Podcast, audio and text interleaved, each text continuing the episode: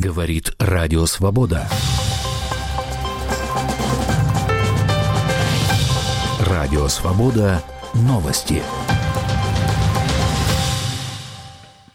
В Москве полдень. У микрофона Юлия Митюхина.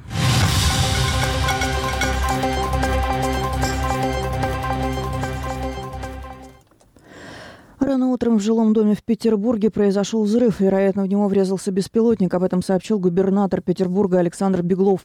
Жертв нет. Частично пострадало остекление балконов двух домов. Жители пострадавших квартир эвакуированы, написал Беглов. По данным городского комитета здравоохранения, шесть человек обратились за медицинской помощью. Одного человека госпитализировали. Телеграм-канал Шот и телеканал РЕН-ТВ передают, что э, по версии что целью беспилотника могла быть нефтебаза, ручьи, расположенная неподалеку. В ночь на субботу российская армия атаковала Одессу и Харьков беспилотниками. По информации главы Одесской администрации Олега Кипера, дрон попал в многоэтажный дом, один подъезд разрушен до основания.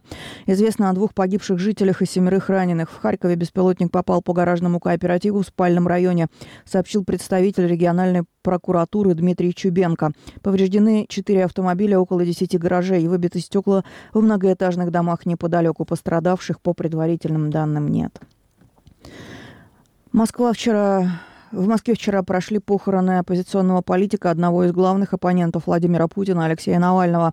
О его смерти в колонии за полярным кругом власти сообщили 16 февраля. Соратники Навального считают, что он убит. В прощании приняли участие тысячи человек. Отпевание прошло в Марине ровно в 16 часов прошли похороны на Борисовском кладбище, которое расположено неподалеку от храма. Могила была закопана около половины седьмого по местному времени. Прощание затянулось до 11 часа. Некоторые люди простояли в очереди по 4 часа. Акции в память о Навальном проходили в городах мира, в том числе в странах Евросоюза и бывшего СССР. Во многих случаях активисты собирались у российских посольств или консульств.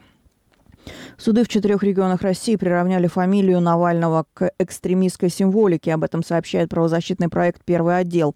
Проект ссылается на три постановления об административном правонарушении, выданных участникам акции памяти Навального в Челябинске, Краснодаре и Мурманске. Суды назначили административные аресты участникам акции за фамилию Навального на их плакатах.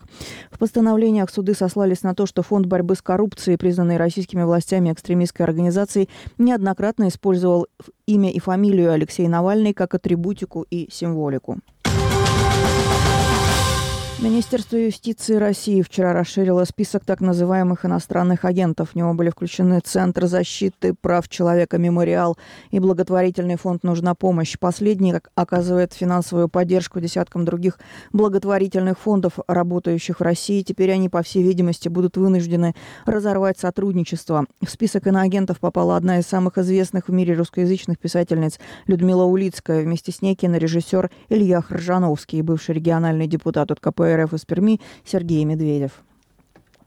Минюст России включил в реестр экстремистских организаций Международное общественное движение ЛГБТ. В ноябре решение о запрете принял Верховный суд России по запросу ведомства. Запрещенной организации на самом деле не существует. За сотрудничество с организациями из реестра в России полагается уголовное преследование. Юристы предупреждают, что под угрозой преследования оказались не только ЛГБТ-активисты, но и все ЛГБТ-персоны, а также люди, которых следственные органы посчитают действующими в интересах ЛГБТ. В Самарской области суд отправил в колонию двух активистов движения граждан СССР, не признающих распад Советского Союза. Сергея Пацановского и Ольгу Ануфриеву приговорили к трем и четырем с половиной годам общего режима по статье об участии в экстремистской организации.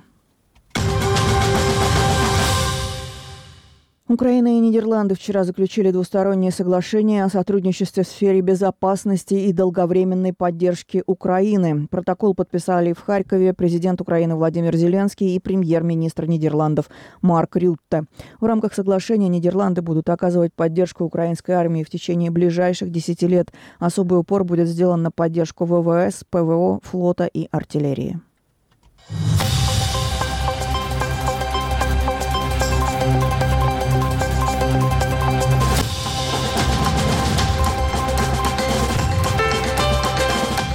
«Свобода». Новости.